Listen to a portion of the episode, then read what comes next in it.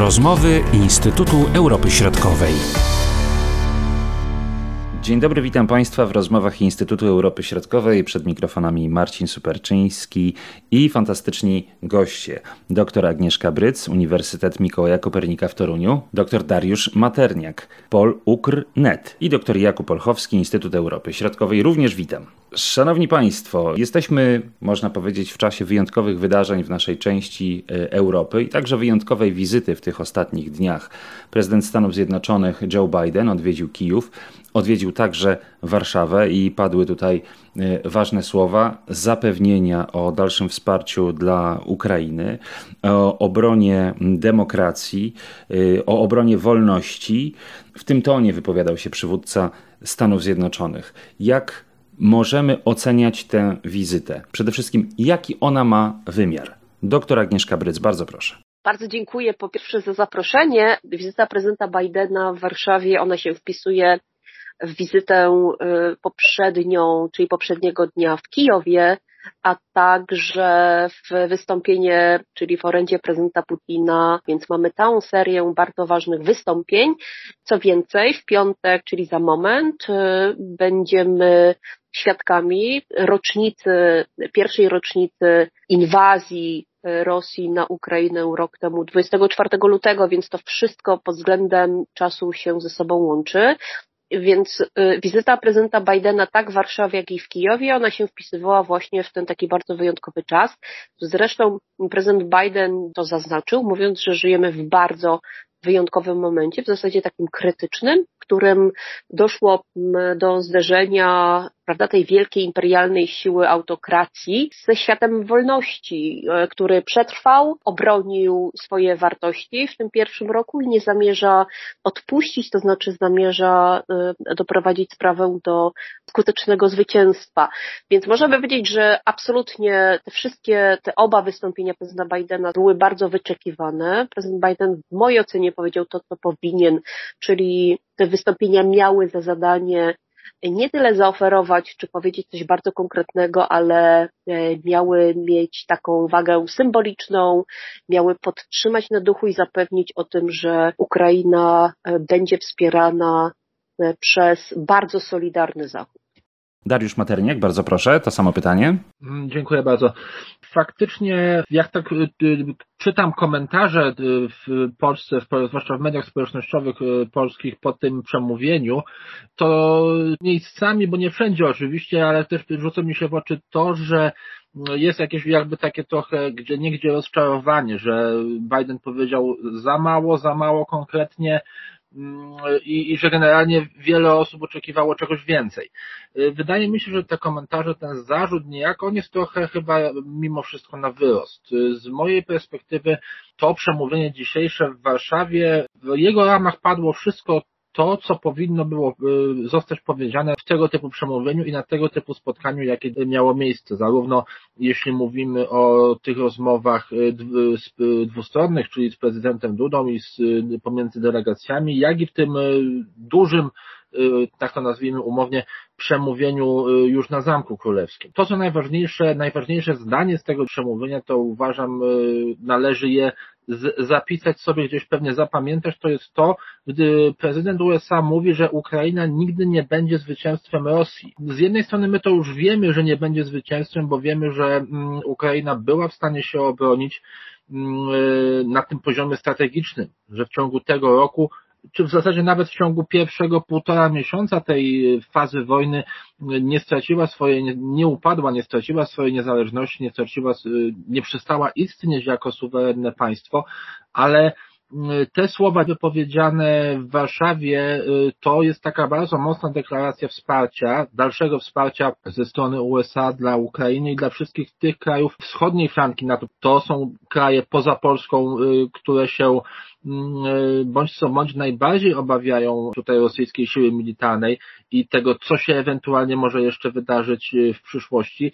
I ta deklaracja dotycząca w tym wypadku Ukrainy, ale też pojawiające się tu motywy innych państw, które są potencjalnie zagrożone, to uważam jest to, na co należało oczekiwać i bardzo dobrze, że te słowa padły. Jakub Polchowski? Moim zdaniem to było bardzo dobre przemówienie.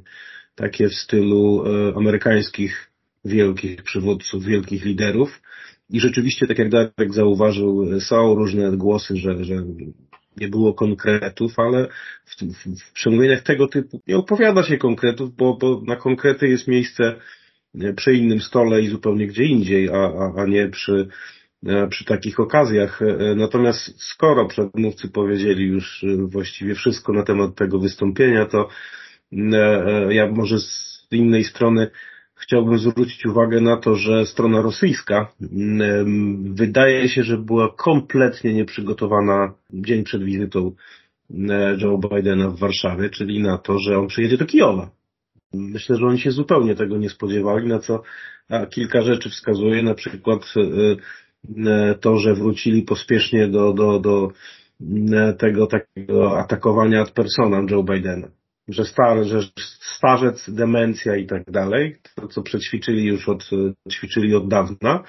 Taka pośpiesznie montowana narracja, że to oni się zgodzili, żeby on przyjechał, co jest absurdem oczywiście, bo Amerykanie po prostu notyfikowali to, a nie prosili ich o zgodę, co byłoby trochę zresztą precedensem, jeśli chodzi o stosunki międzynarodowe, że prezydent państwa A chce odwiedzić państwo B i w związku z tym prosi o zgodę państwo Z. I też zwróćmy uwagę na postawę samego Putina. Zupełnie nie skomentował wizyty Joe Bidena, a jego z kolei orędzie było nijakie.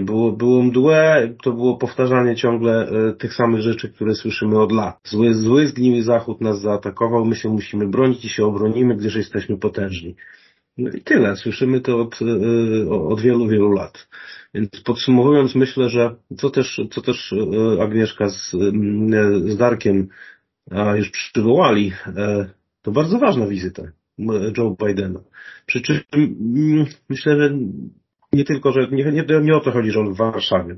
Myślę, że jednak ważniejsze jest to, że był w Kijowie. No niezwykle ważne właśnie spotkanie z prezydentem Zełenskim i można powiedzieć postawienie takiej kropki nad i, że jesteśmy tutaj i nigdzie się nie wycofujemy, prawda, nie daj Boże. Ale wracając jeszcze do tych rosyjskich reakcji, Agnieszka Bryc wywołuje tutaj trochę do tablicy. Obserwowałaś rosyjskie media i te rosyjskie media też do końca nie wiedziały, jak się zachować w trakcie właśnie tej wizyty prezydenta Bidena w Kijowie. Dokładnie tak. Znaczy było tak, jak mówił Kuba.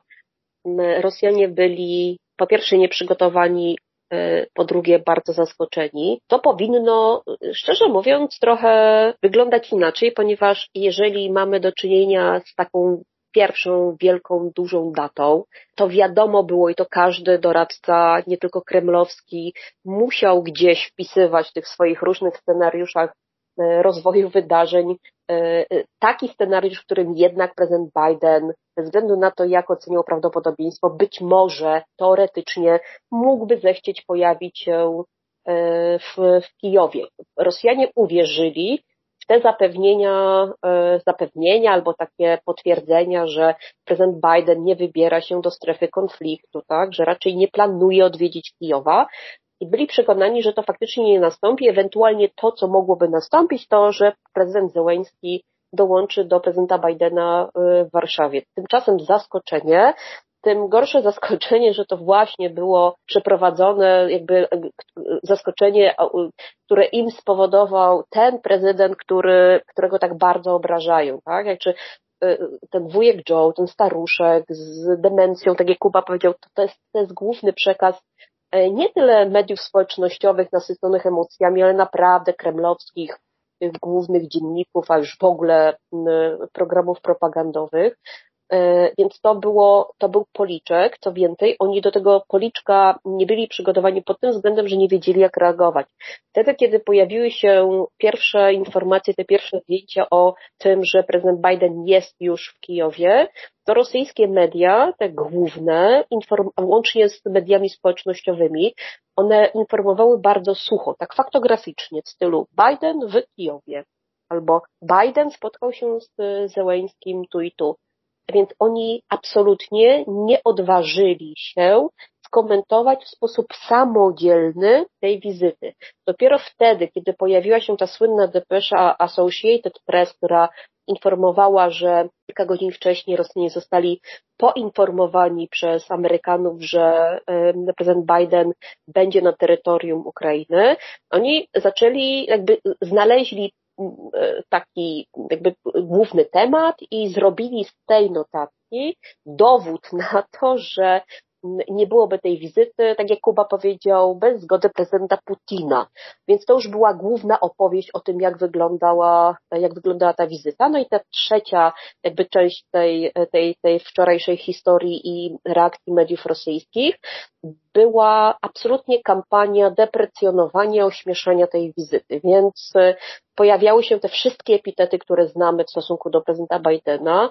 Pojawiły się wszystkie epitety, które rosyjskie media uprawiają w stosunku do prezydenta Zełenskiego. Nazywano go Wową, prawda? W sposób taki zdrobniały. Nazywano go sługą w domyśle, prawda? To było takie nawiązanie do jego partii, serialu. A samego prezydenta Bidena określono mianem tak zwanego chaziaja, co, prawda, z rosyjskiego to jest taki żargonowy skrót od chaziain, czyli gospodarz. Więc próbowano ośmieszyć, zdeprecjonować tylko po to, żeby odsunąć, przykryć, tak zamaskować realne znaczenie tej kijowskiej wizyty prezydenta Bidena. I najważniejsze, zapowiadane było to wielkie orędzie Putina. Okazało się, że Biden przykrył wystąpienie Putina dwukrotnie.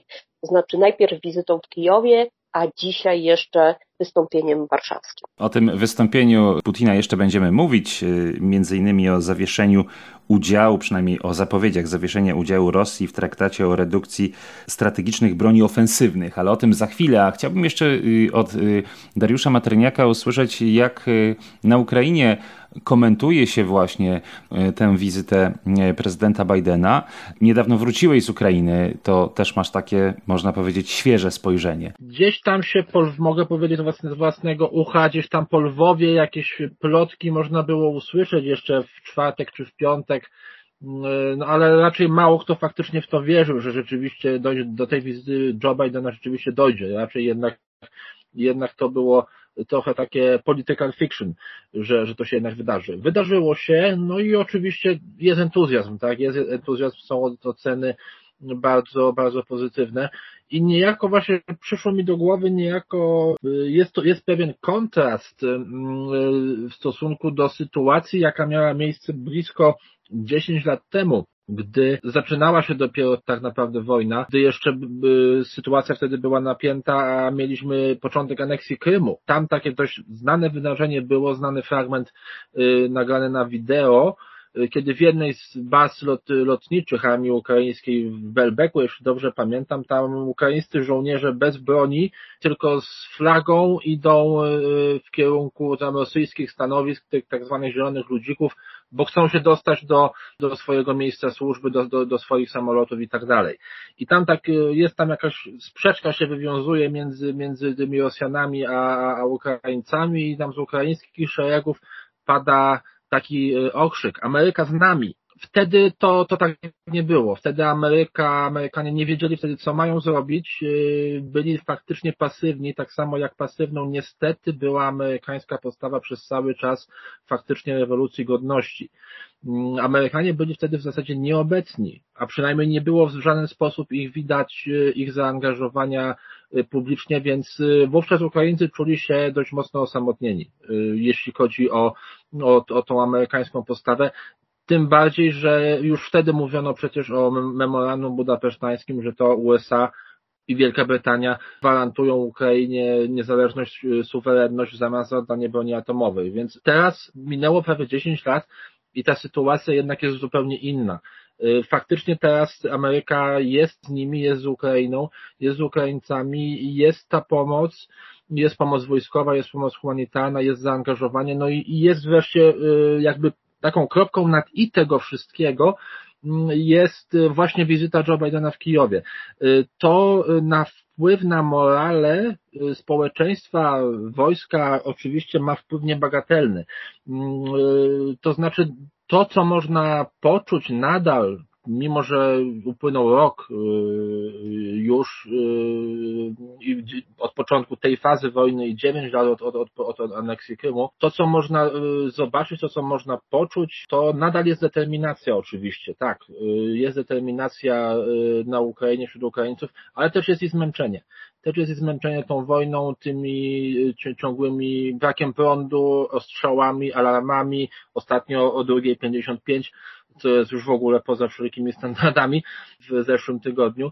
Natomiast takie właśnie wizyty, takie te słowa, które padają, to jednak jest to, co pomaga, co podnosi tego ducha, co pozytywnie wpływa na postawę ukraińskiego społeczeństwa, no i także sił zbrojnych oczywiście. Teraz no właśnie chciałbym, żebyśmy trochę porozmawiali o tym wystąpieniu, już wspominaliśmy, Putina tym razem i o tej zapowiedzi zawieszenia udziału Rosji w traktacie o redukcji strategicznych broni ofensywnych. Co to oznacza? To w ogóle coś oznacza, czy to jest tylko takie hasło i nie wiadomo jak to rozumieć? Jakub Polchowski. To niewiele oznacza, dlatego że to są porozumienia strategiczne, bilateralne, to znaczy one są zawierane między Stanami Zjednoczonymi, a kiedyś Związkiem Radzieckim, a dzisiaj Federacją Rosyjską. Natomiast w pewnym sensie one straciły impet i to już od pewnego czasu. Dlatego, że już od dłuższego czasu obie strony nie do końca są przekonane, czy one chcą. To szczególnie było widać w okresie prezydentury w Stanach Zjednoczonych Donalda Trumpa. Z punktu widzenia Stanów Zjednoczonych te porozumienia są dość kłopotliwe, powiedzmy, dlatego, że one są bilateralne. Czy one odnoszą się wyłącznie do redukcji zbrojeń strategicznych amerykańskich i rosyjskich. A gdzie są Chiny? Chin to w ogóle nie dotyczy.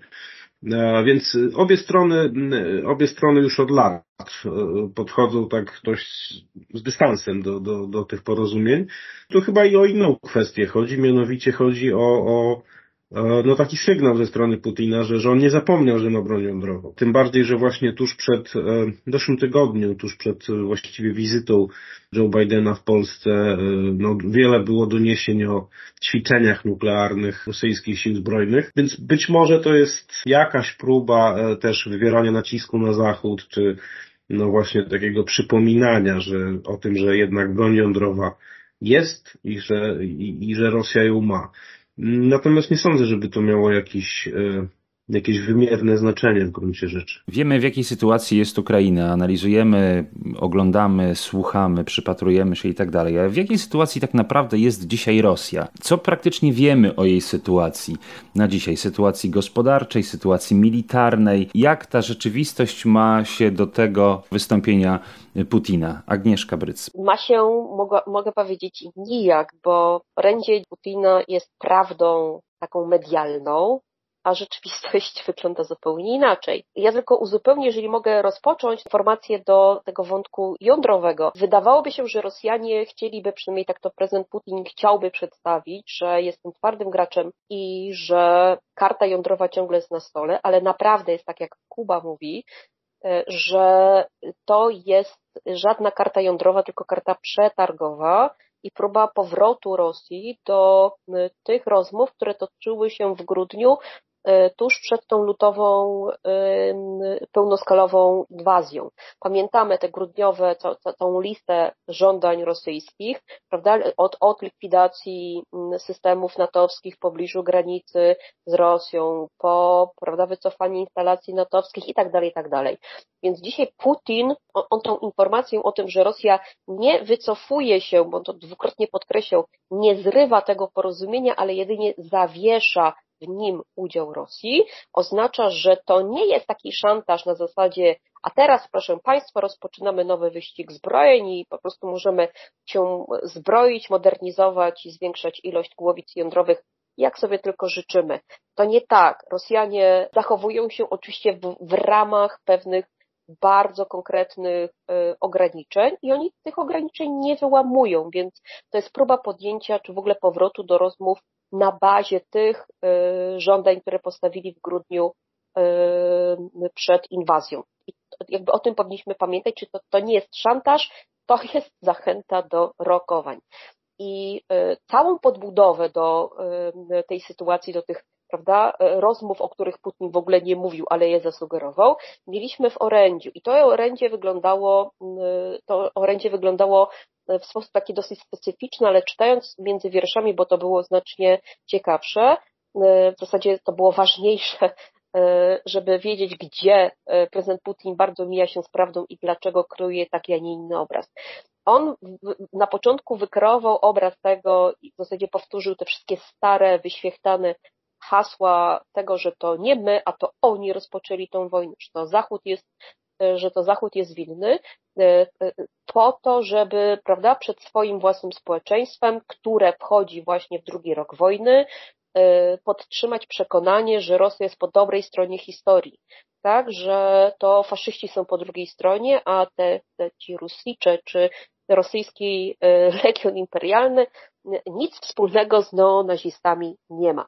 Więc tu chodziło o konsolidację. Co więcej, całkiem długi wątek poświęcony sytuacji gospodarczej. To było absolutnie zabawne z tego powodu, że to była zdecydowanie kreacja rosyjskich księgowych. Na dzień przed tym orędziem Rostat opublikował dane makroekonomiczne, które były absolutnie skorygowane i dzięki temu, prawda, to znaczy to była taka korekta wstecz.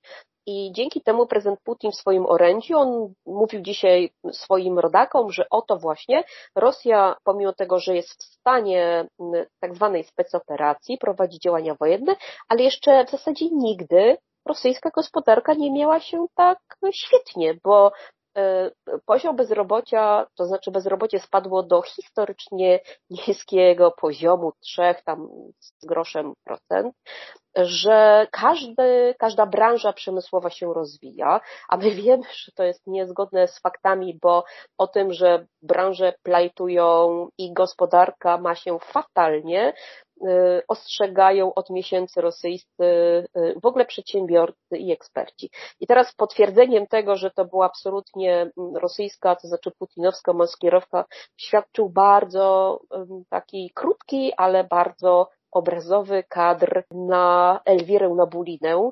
To jest szefowa Rosyjskiego Banku Centralnego, która słuchając wystąpienia prezydenta Putina, jej mina świadczyła o tym, że nie ma powodu do radości, tak? Że ten stan gospodarki Rosji raczej weryfikowany był, czy potwierdzany był nie słowami Putina, ale miną Elwiry Nabiulliny.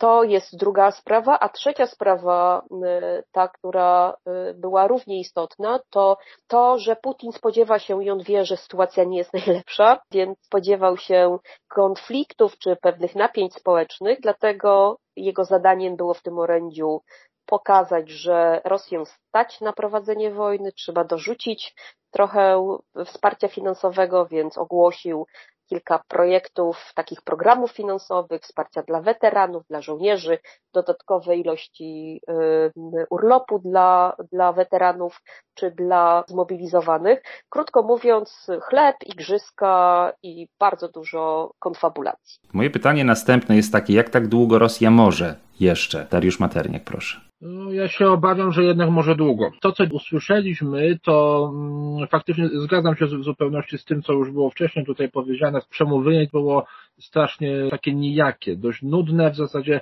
standard, czyli na początku usłyszeliśmy o zbrodniach ukraińskich oprawców na Donbasie, potem o bohaterstwie rosyjskich żołnierzy, no a potem już była cały ciąg dalszy, który już był dość mocno nudny z punktu widzenia kogoś, kto się zajmuje sprawami międzynarodowymi. Natomiast to też warto to odnotować, że to rzeczywiście dużo poświęcono miejsca właśnie polityce wewnętrznej i temu wszystkiemu, co miało uspokoić pewnie rosyjskie społeczeństwo, że sytuacja wcale nie jest taka najgorsza.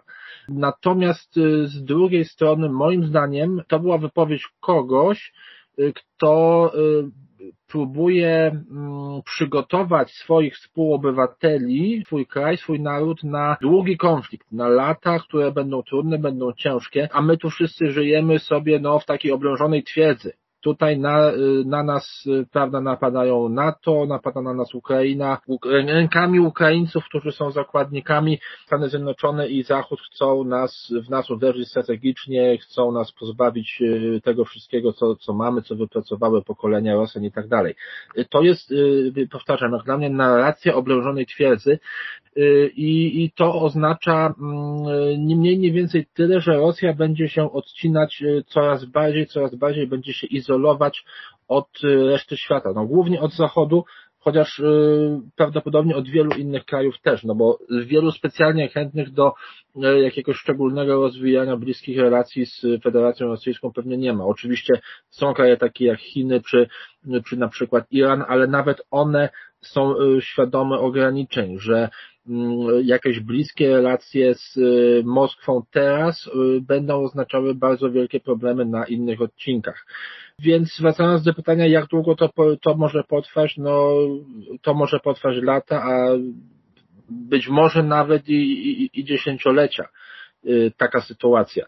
I także ta wojna, ten konflikt z Ukrainą, on może też potrwać właśnie taki okres czasu. Spójrzmy, mamy to już prawie dekadę. 9 lat właśnie minęło od aneksji Krymu. To już jest, oczywiście ten konflikt się nie toczy cały czas z taką samą dużą intensywnością, jak przez ostatnie 12 już prawie miesięcy, czy jak na przełomie 2014 i 2015 roku, ale cały czas ten konflikt jest problemem dla bezpieczeństwa w naszym regionie, w Europie Środkowo-Wschodniej, jest problemem dla Ukrainy i też zużywa zasoby Ukrainy, zwłaszcza przez ostatni rok. To znaczy także Ukraina ponosi straty w ludziach, ponosi straty gospodarcze, to są zniszczenia, to są zabici, ranni, poszkodowani w inny sposób i oczywiście to też nasuwa się pytanie, które ja zadaję też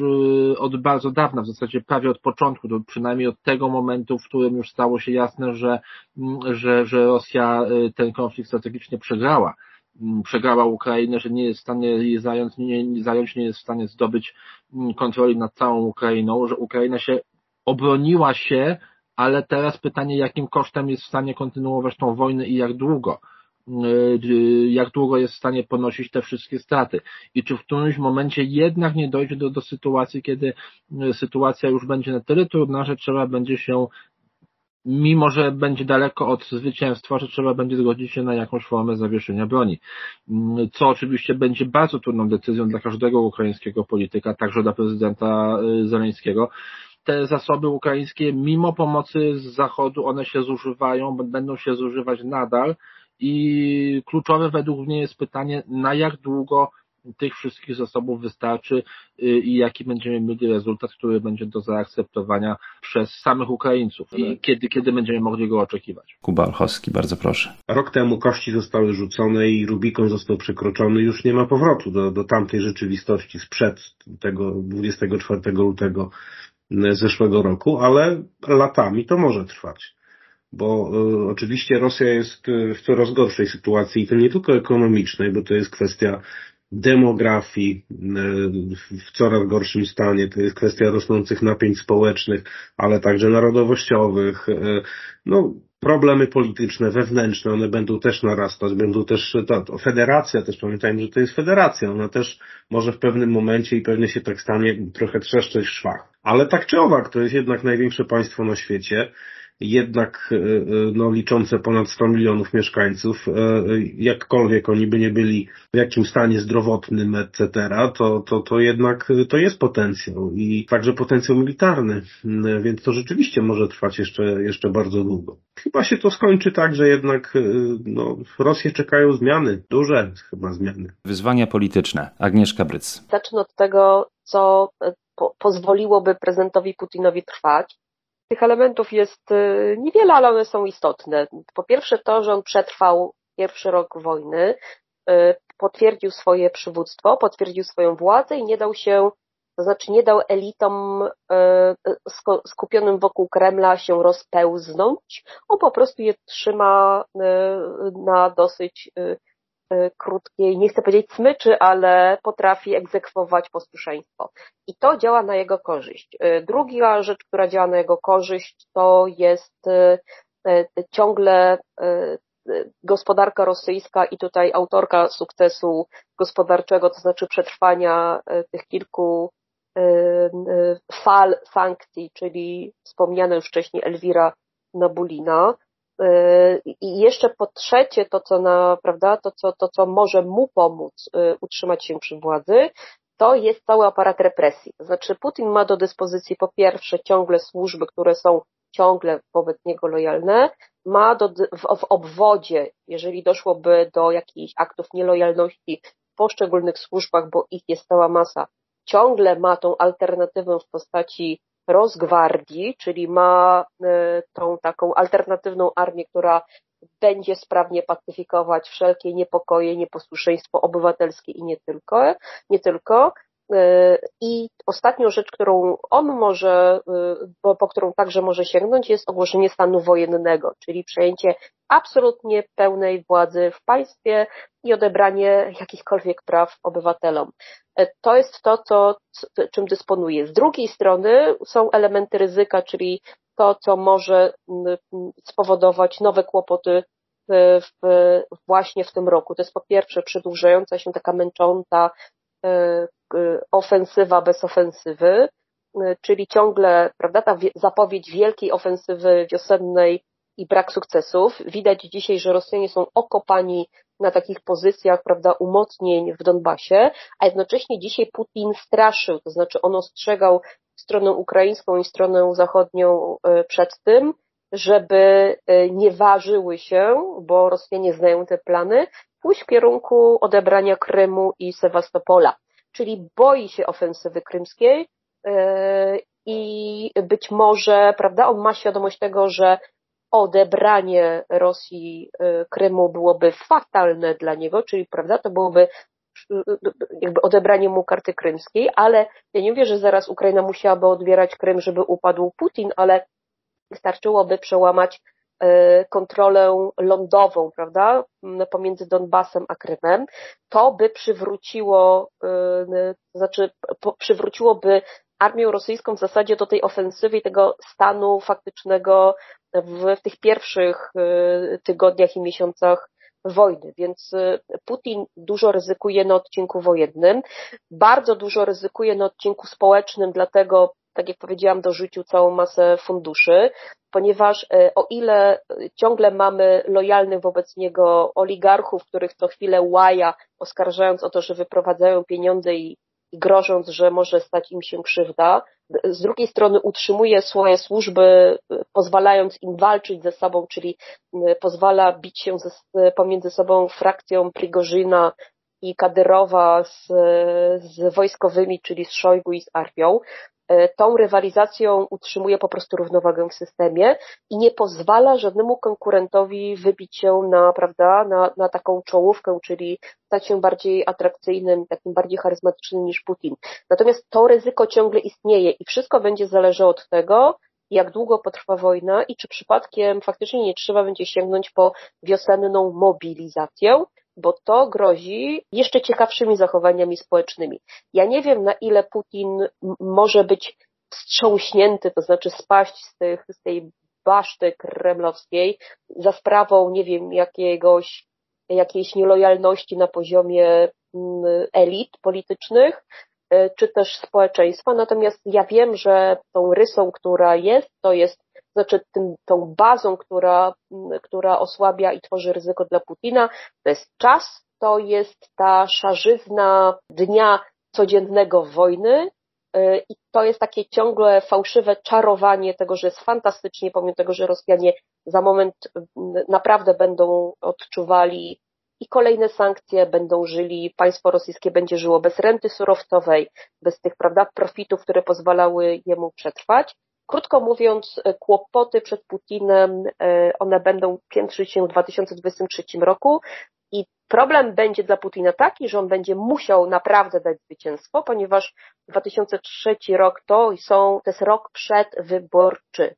Jesienią będą miały miejsce wybory regionalne i lokalne. Trzeba będzie je wygrać. W 2024 zostaną przeprowadzone wybory prezydenckie. Krótko mówiąc, Kreml i Putin wchodzi w rok taki przedwyborczy. Oczywiście wszystkie wybory można sfałszować, natomiast będzie musiał się bardzo postarać, żeby nie doprowadzić do takich niepokojów, jakich się bardzo przestraszył w 2011 roku. Więc ciągle piłeczka w grze, a Putin ma wbrew pozorom coraz większe kłopoty, pomimo tego, że ten rok przetrwał. Zobaczymy, czy przetrwa kolejny.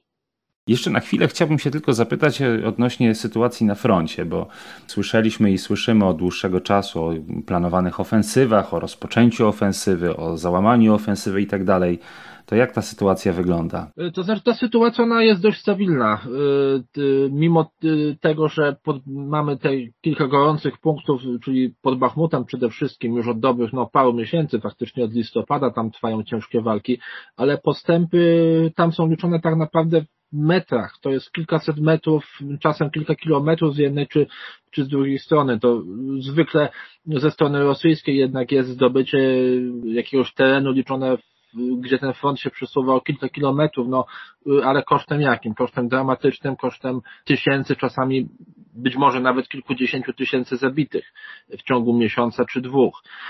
I o ile rok temu oczekiwaliśmy takich jednak zakrojonych na szeroką skalę operacji manewrowych, rzeczywiście one nastąpiły, czy raczej nastąpiła próba ich przeprowadzenia ze strony rosyjskiej, która się zakończyła katastrofą, czy to pod Kijowem, czy pod Czernichowem, czy pod Charkowem, bo to była katastrofa i to była porażka bardzo poważna, strategiczna i bardzo poważne straty i to nie mogło się tak naprawdę inaczej zakończyć, bo Rosja uwierzyła w swoją własną propagandę o niezwyciężoności swojej armii i dlatego rezultat był taki, a nie inny, na szczęście.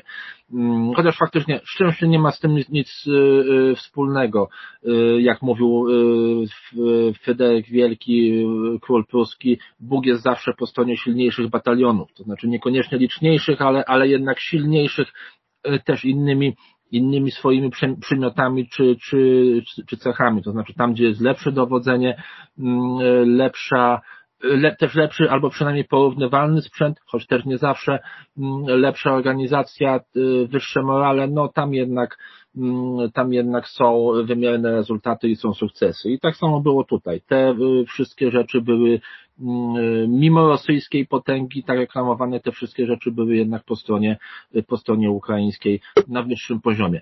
Natomiast oczekiwaliśmy, wiele osób nadal chyba tego oczekuje, takich właśnie błyskotliwych manewrów, blitzkriegu, który znamy z innych konfliktów zbrojnych. A tutaj front się przesuwa o czasem kilkaset metrów, o kilka kilometrów i to teraz w najbliższym czasie, zakładam, będą jakieś takie właśnie zmagania bardzo ciężkie, bardzo krwawe, praktycznie takie dreptanie w miejscu, bardziej w stylu I wojny światowej niż jakichś wojen manewrowych, operacji manewrowych, takich jak widzieliśmy na przykład na początku II wojny światowej, czy na przykład nawet w czasie obu wojen w Zatoce Perskiej. Chciałbym się tutaj znowu pomylić, bo to samo mówiłem w momencie, jak się zaczynała operacja w obwodzie chersońskim, że to jednak będzie mozolna walka i rzeczywiście na Chersońszczyźnie to było mozolne posuwanie się naprzód, które dopiero po 3 miesiącach przyniosło wyzwolenie Chersonia. Natomiast na drugim końcu tego frontu pod Charkowem to rzeczywiście była szybka, błyskotliwa operacja, której mało kto się wtedy spodziewał. I tak jak mówię, chciałbym się pomylić drugi raz, że to jednak nie będzie takie mozolne, a jednak będziemy mieli jakąś błyskotliwą ofensywę, która przeważy szale w tej wojnie, ale jednak nadal się będę upierał chyba przy swoim, że to mimo wszystko będzie trwało długo, mozolnie ten konflikt się będzie toczył.